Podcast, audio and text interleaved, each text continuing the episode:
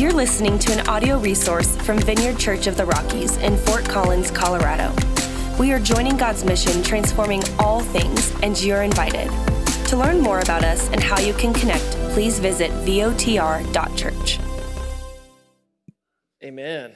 Amen. Man, what a special report. Thanks for sharing, everyone. And it is good to be back. It's good to be back. It's good to be worshiping with all of you. Before I begin, I do want to just say hello to everyone on the live stream. We know many of you are tuning in. So grateful that you're with us and, and know that we are praying for you and praying that God will meet you and speak to you this morning just as we expect Him to come and meet with us as well. If we've never met before, my name is Jeff. I'm the lead pastor here at the Vineyard, and you haven't seen me for a couple of weeks because Natalie and I and the kids, we've been away on vacation which has been really, really sweet. We kind of got to unplug for a few weeks and go back to the Midwest, which we're, uh, is always good in small doses, I feel like. So we're just happy to be back in Colorado worshiping with all of you. And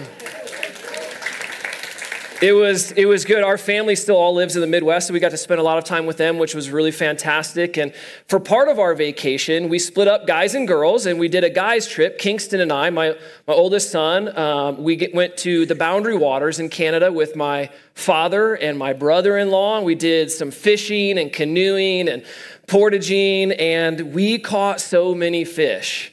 We were like stringers filled, throwing fish back by 10 in the morning. I mean, it was walleye after walleye after walleye. And I know, like, I'm from the Midwest, okay? So in the Midwest, you eat what you catch. I realize in Colorado and fly fishing, it's much more of a catch and release culture. I get it. But we, like, from the Midwest, I mean, you catch it, you eat it. And we ate so many walleye. It was amazing. But, like, it was funny because on the way back, we stopped at McDonald's. and we noticed they had the fish fillet, like sandwich. I just want you to know what we had was nothing like fish fillet. It wasn't wrapped nicely, it wasn't breaded, it wasn't like this imported cod or tilapia or whatever it is. We were eating fresh caught walleye, but it was a little bit of a biology lesson for my son, Kingston, because you know like when you catch a fish and you prepare to eat that fish, you have to go through a process of filleting that fish. And you, you get to know that fish very closely and intimately. You see all the parts of that fish. And you, you know, we're fishing, so we're kind of like looking at what these walleye are been, have been eating the last few days. And it's just a whole lesson. It was, it was news for him. And, and it's, it's a fascinating thing because um, the fish is kind of still moving a little bit.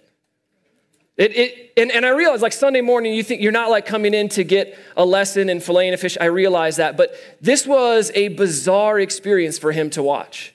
I, I, grew up in Iowa. I grew up around the farm. I'm a city slicker through and through, but my parents both grew up on the farm. And so I grew up adjacent to the farm. I grew up with these kinds of things in my life. So it was normal for me, but it was complete news for him. I actually, like I was telling him, I have this memory of when I was a child, like going out to grandpa's farm and picking out the chicken that you're going to eat.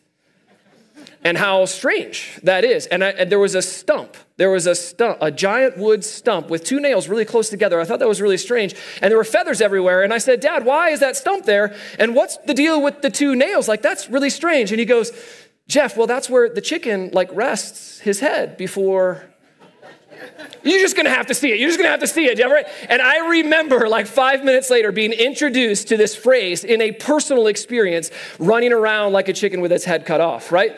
Like all of a sudden, I had firsthand experience of what that meant. I, I, I wasn't used to knowing my meal before I ate it. And just a quick side note, since I'm on a little bit of a roll, did you know that in the 1940s, there was a chicken that survived this whole ordeal? Mike the Headless Chicken, that was his name. It was a miracle chicken, and it happened in Fruita, Colorado, because the West Slope is just a whole nother animal, right? Mike the Headless Chicken, the farmer went to harvest this meal, and when the chicken didn't die after a couple of minutes, he realized, oh, I've got a miracle on my hands. And like any entrepreneur, he set up a whole sideshow on his farm and he sold tickets. This is a real, this is like, I cannot make this up. He ended up making $4,000 a month uh, on his farm selling tickets, thinking like Wilbur and Charlotte's Web have nothing on this guy, right? Like this is a whole thing. He became a sideshow of a circus. And, and made thousands upon thousands upon thousands of dollars. If you just like run this money through an in, inflation calculator, he was making about $40,000, $50,000 a month on Mike the Headless Chicken. And the celebration has not stopped. In Fruita, Colorado, to this day, in early June, you can celebrate Mike the Headless Chicken Festival. you really can. We've got a killer logo for it. You can throw that up behind us. Like you can go and check this out. They have a 5K.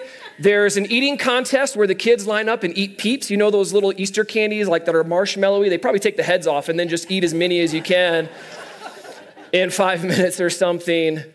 Mike, the Headless Chicken Festival, all a real thing and a very strange festival. I've never been, so I can't say anecdotally, but I imagine this is quite weird. I imagine this is quite weird. And if you're here this morning, you've been with us for a couple of weeks, you know I'm teaching Romans, and so you're probably like cycling through, like, how on earth is he gonna wrap this into the book of Romans? and if you're here as a first time guest, and you're like sitting next to the person who spent all their relational equity on inviting you to church. Like, I, I do apologize for all the folks who just got invited for the first time. We're not a weird cult. We're, this is not, we are a Christian church, and I have a message from the Bible. But this is a strange thing. And the reason I share it is because, um, well, one, I'm coming back from vacation, and I get all kinds of weird stories when I go on vacation. But more importantly, Paul, he gives us this really bizarre idea in our passage for today. This really peculiar calling that we all share as Christians and we all share as followers of Christ. He introduces us to this paradox, but in a lot of ways, he's borrowing from the ancient scriptures. He's borrowing from the Old Testament, like he does much throughout the book of Romans, and he's applying it to our present day. And this bizarre idea is funny and we can chuckle about it. It's a bit gruesome if you allow yourself to go there. But it's a passage that says that you and, and I and every single one of us who call upon the name of the Lord, that we are called to be a living sacrifice. That you are called to be a living sacrifice. If you think about that phrase, it's a weird phrase. It's a bizarre phrase. And, and if you would have read this for the very first time, it would have meant all kinds of different things to different people, but it's kind of a graphic image if you think about it. Paul says that once you've given your life to Christ and you've surrendered your life to, that you are his, that you are adopted into his family and forgiven forevermore, that from that point forward, you are called to be a living sacrifice before God. We're going to talk about what that looks like and what that means and the resistance we can all expect this morning. But let's read these two short verses at the beginning of chapter 12 together. Paul begins by saying, And so, dear brothers and sisters, I plead with you to give your bodies to God because of all he has done for you. Let them be a living and holy sacrifice, the kind he will find acceptable. This is truly the way to worship him. Don't copy the behavior and customs of this world, but let God transform you into a new person by changing the way you think. Then you will learn to know God's will for you, which is good and pleasing and perfect. Romans 12, verses 1 through 2. And it says that phrase, right, that you are to be a living sacrifice, a living sacrifice. Now, up to this point in our series on Romans, you've been introduced to all kinds of different theological ideas, all kinds of different doctrines and thought. You've been introduced to some of the most important doctrines that we adhere to as, a, as Christians. And, and one of them we've talked about for multiple weeks is that phrase, justification by faith. Justification by faith, that you are forgiven, you are chosen by God, you are adopted into his family because of your faith in Christ alone. You, you're not adopted into God's family because of your perfect behavior. It's not like you've attended church long enough that finally he accepts you. It's not like you've given enough that he finally receives you. It's not like you went on a mission trip, you know, 10 years ago or, or even last week. And because of that mission trip, now you are saved eternally with God. No, scripture teaches us the, throughout the book of Romans that you are saved because of your faith and your surrendered life to Jesus.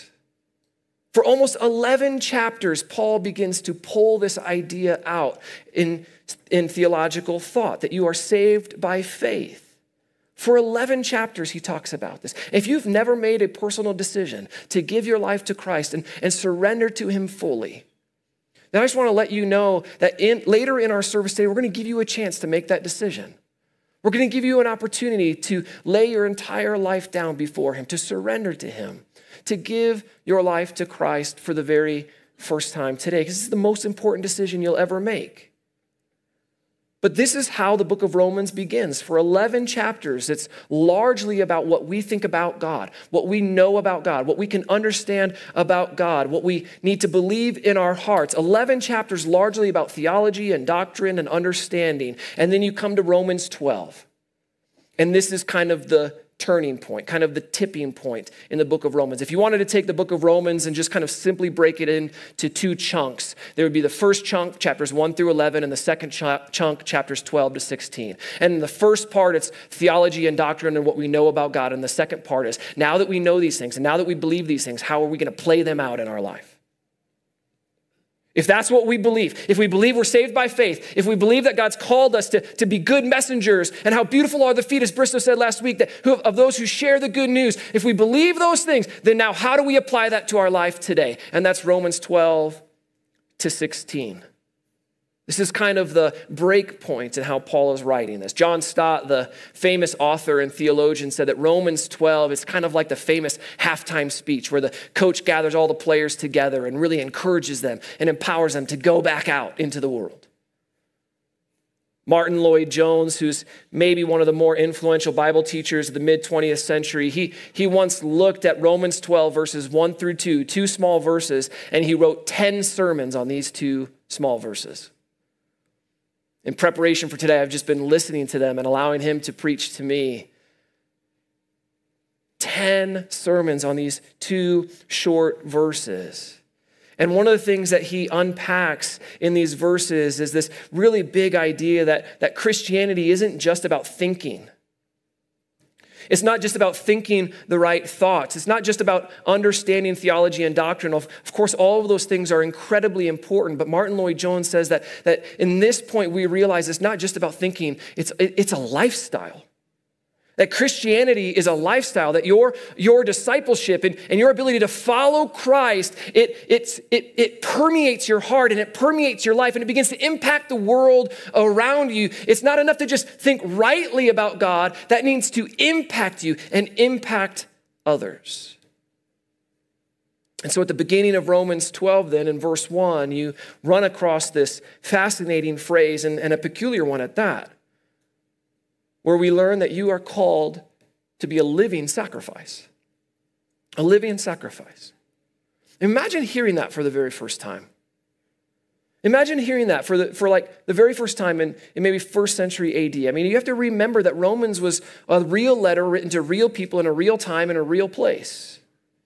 And before Jesus, the sacrificial system was everywhere. Other religions used it, they sacrificed animals, and so this would have kind of made sense to them. And of course, if you were a, a Jewish person, you, you would have understood the sacrificial system of the Old Testament. They sacrificed bulls and lambs and doves, and, and they did all of this because blood, the blood in those sacrifices, were a symbol for the forgiveness that they needed. Now, we're here today in 21st century America, and we, we have all of Scripture and we have history to look back on. And so we've been given this advantage that we know that all of those Old Testament sacrifices, they were pointing to Jesus. They were promising us what Jesus would someday come to do be the ultimate sacrifice, fulfilling all of the requirements of the Old Testament. That is through the blood of Jesus Christ, his innocent blood that was shed on the cross, that you are forgiven today. But before Jesus, the sacrificial system of the Old Testament, they used animals as a symbol of this future freedom that we all now get to enjoy. And when you read the Old Testament and you read about these sacrifices, if you've never put these pieces together, I'm going to help you really quickly. Um, when it says they sacrificed an animal, it means that that animal died pretty earth-shattering stuff, right? I realize, but sometimes like we read that and we read it in a paragraph that this person sacrificed an ox before the Lord and we just go to the next paragraph. But listen, this was a huge ordeal. This was a long process. Earlier I talked about fish. I talked about a weird chicken named Mike, but We have examples all around us of what this potentially looked like. I mean, you live in Colorado. If you've ever gone elk hunting, if you've ever harvested an elk, you know how long this process can be. It is a complete, heavy, messy, all encompassing ordeal. Because that is, that's a huge animal. Imagine an ox. Imagine an ox 4,000 years ago with the tools they had back then. This had to have been a wild experience. It was big, exhausting, all encompassing event. And in the end, it meant that you had a dead animal. And I know it's kind of gruesome to think about, but I really want you to capture how this would have been heard the very first time. There were organs, there was blood, there was, it was, it was, it was a mess. It was a mess. And then here comes Paul. And he does what he's been doing this entire book of Romans. He borrows from the past, he borrows from the Old Testament scriptures, and he applies them to us today. When he says, You are to be a living sacrifice.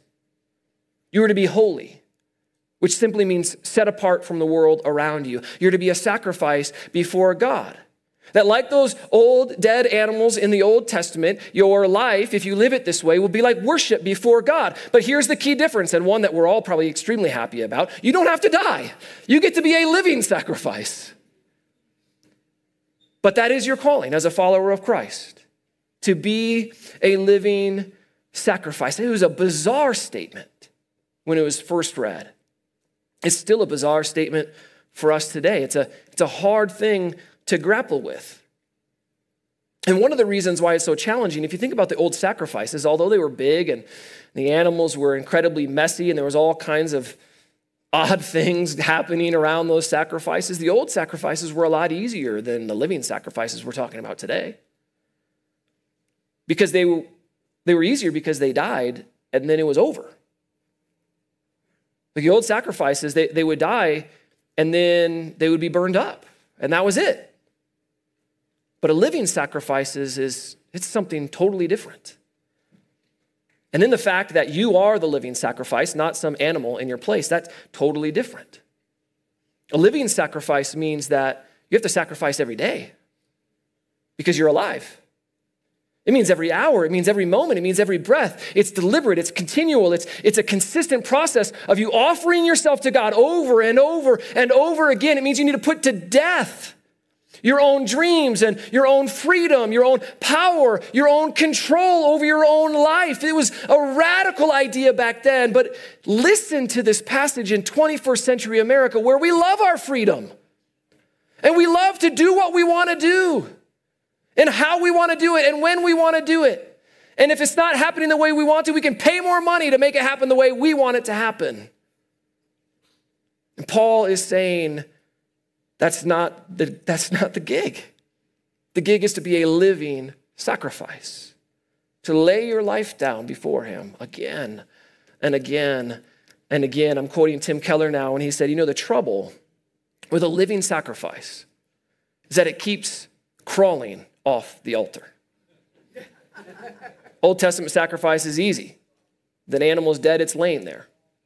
But the problem with a living sacrifice is that it keeps crawling off the altar. We're a living, breathing, worshiping people. We trust in God and we do our best. Of course, we make all kinds of mistakes in our pursuit of Jesus. But it means that we're laying our life down day after day after day, time after time after time. Our, ten, our hearts, though, they, they do tend to drift, don't they? Our minds, they do tend to drift. Our hands and our feet, the way we live for Jesus and the world around us, we tend to drift. And we realize that sometimes it's a lot easier to crawl off the altar and live our own lives instead of the life that Christ has for us. And because of that, every now and then it's just, it's just important to read a passage like this and not like skip to verse two where we all love, oh yeah, he's transforming my mind. This is going to be so good. No, linger in, in verse one for a moment. And, and just take a spiritual inventory this morning just be really honest with, with God and, and with yourself and just ask the question God, is there anything in my life that's trying to crawl off the altar? Is there anything in my heart? Is there anything in my mind? Is there anything in my relationships? Is there anything in my life that I have not surrendered to you? It says in verse 1 that this kind of approach, this prayerful approach to life, is true worship that is pleasing and honoring to God. It's worship, it says. And you know, when we gather up here and we have the band and we're all standing, and we're lifting our, our hands and we're lifting our voices, that's worship too. That is worship too. But worship is laying everything down before God. It's all of your life laid on the altar. It includes singing, but it's also your time. It's also your talent. It's also your treasure. I mean, think about every category of your life. Is it surrendered to the Lord? What would it look like if your sexuality was surrendered to God? What would it look like if your, if your work was surrendered to God? What would it look like if your family was surrendered to, your, to God? Your, your relationships? What would it look like if Sunday morning was surrendered to God, but not just Sunday morning, also Friday night? What, what if your day to day was surrendered to God, but not just your day to day, like all of your time off, your vacations even? What if it was all surrendered to God? Is there anything that's crawling off the altar of your heart? You know, last week I was, this is about two weeks ago now, I was just, I was in a really grumpy mood with God. I was, I was cranky. Actually, I was mad. I, I got into a debate with God which never goes very well, by the way. But I was in this debate because I was on vacation and I felt like the Lord tapped me on the shoulder and highlighted someone and said, I, I want you to go and minister to that person. Will you go and, and minister to them? And I said, God, I don't want to do that right now. I'm on vacation. I minister all the time. Like, that's what I do. I'm on vacation right now. God, do you really, like, really, right now? I just, I just felt like He said, Do you want to? Do you want to partner with me in showing that person my love, showing that person that I care for them, that I still love for them, that I want to forgive them and redeem them and set them back on track? Will you go and represent my love in this moment and in this time? And I was just in a bad mood about it. I was, I was upset. Right? Because for me, time, time gets guarded. And time for me is one of those things that I kind of, it doesn't just crawl off the altar, sometimes I push it off the altar. And God is saying, like, is everything mine? Is everything about your life? Is every will you surrender it all? Will you just go love that person and just go talk to that person? I realize that maybe for you, you're listening to that, and that's not a problem for you at all. Like you just like sign up and you go and talk to that person. But for me, like I just wanted to rest and relax and not think about anything. And now I was thinking about how I'm still very earthly and very human. And I've got a lot of consecration and sanctification that still needs to happen in my heart. Is anything crawling off? The altar. You know, living like this, living about what we read about in chapter 12, it can be painful. It can cost you something. It will cost you something. A sacrifice, I mean, think about the language sacrifices hurt. Even though you're alive, even though you're a living sacrifice, it still feels like something might be getting cut off, or it still feels like to a certain level, like there, you might be experiencing death. And I'm not saying that following Jesus is like this miserable endeavor. Don't hear me wrong. I can confidently tell you that living in the freedom and forgiveness of Jesus Christ is well worth the personal sacrifice. But living as a sacrifice before God day in, day out is still costly. It's still costly. In one of his 10 sermons on these two short verses, Martyn Lloyd-Jones said this If becoming a Christian hasn't caused problems in your life, I'm not sure you're a Christian. Now, I can read that because I'm not saying it. He said it. And you can apply it to your own life. If becoming a Christian hasn't caused you some problems, like we should just pause and ask ourselves Have we surrendered our life to the Lord? Are we living for Him in all the areas of our lives? It's not all roses. Following Jesus isn't all perfect. It's not all fluffy clouds and, and golden harp playing and da da da da da da da. Just perfect meditation all of the time. Following Jesus isn't always easy.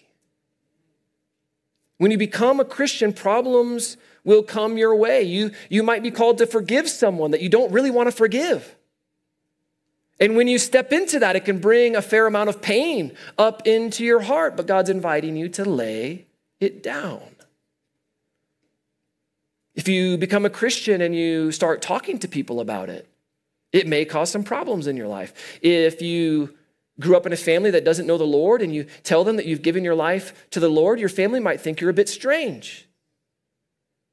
Your friends, they, they might start distancing themselves from you a little bit. If you're surrounded by students who aren't following God, they might think that you're a little odd.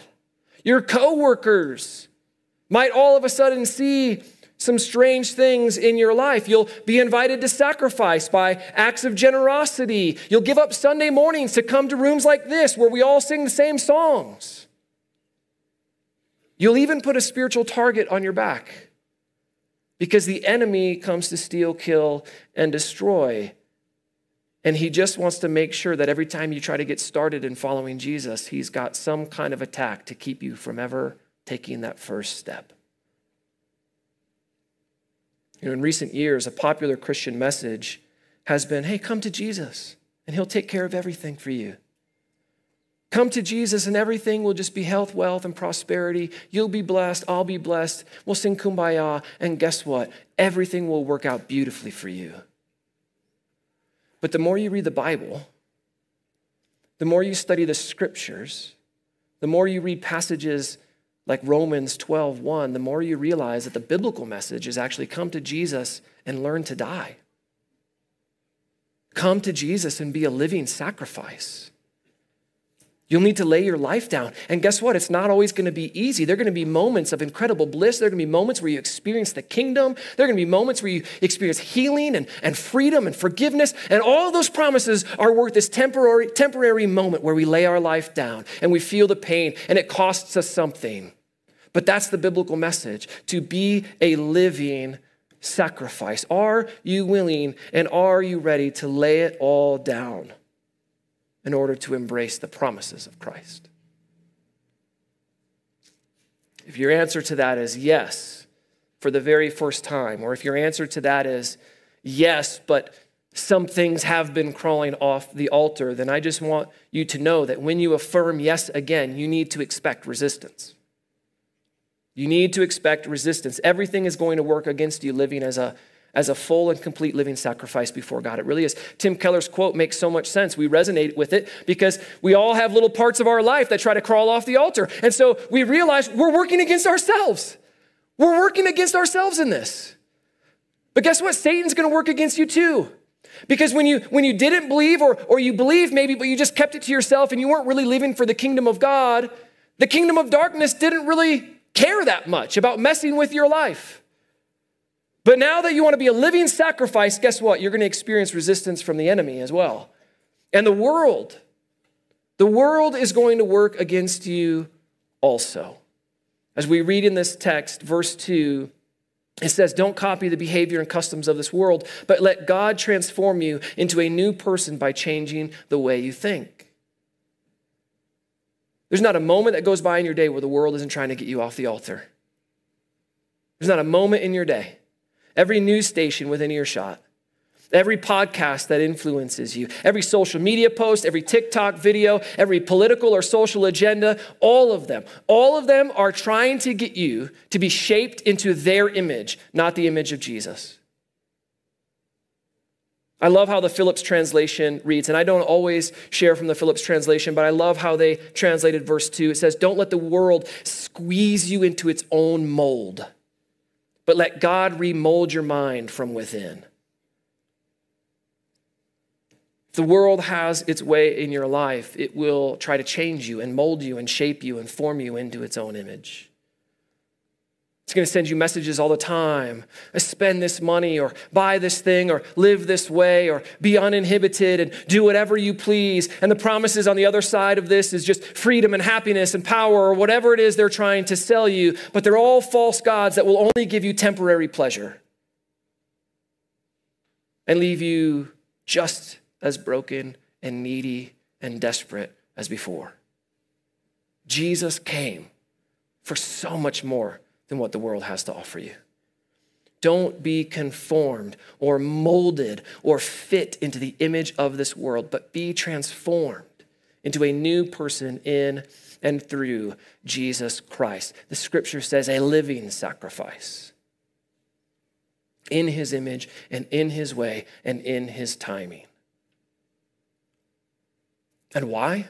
Like, why? Why do this? Why go through the pain? Why go through the cost? Why do anything or care about any of this at all? Why take a spiritual inventory of my own heart? Why be a living sacrifice? And the answer to that is throughout the, the entire scripture, but it, it's highlighted for us in verse 1. Let me go back and read verse 1 one more time as I prepare to close. And so, dear brothers and sisters, I plead with you to give your bodies to God because of all he has done for you.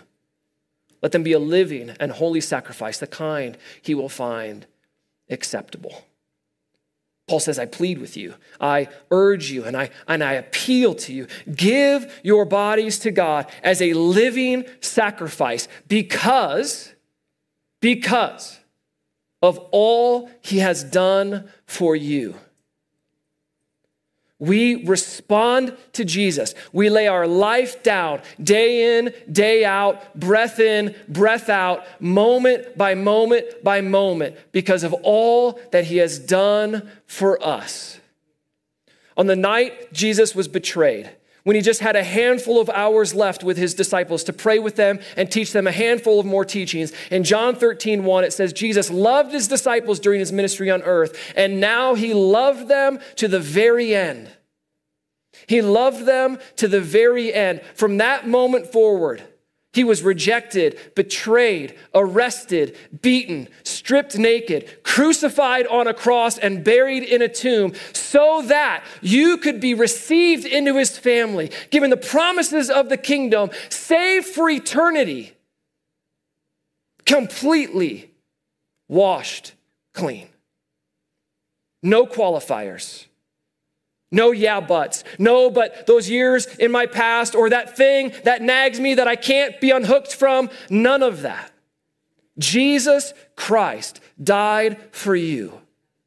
He broke his body so you could be made whole. He shed his blood so that you'd be forgiven forever. And now, by receiving the free gift of salvation, we can begin to experience the kingdom on earth as it is in heaven. And the promises that we cling to today are only a foretaste of what will become.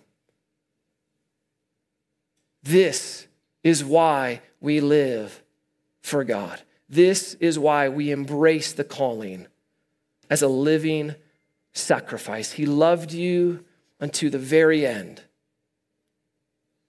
So, dear brothers and sisters, in the very words of Paul, I plead with you, I urge you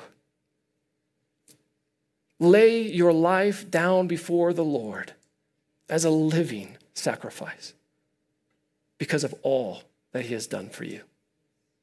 Let's pray.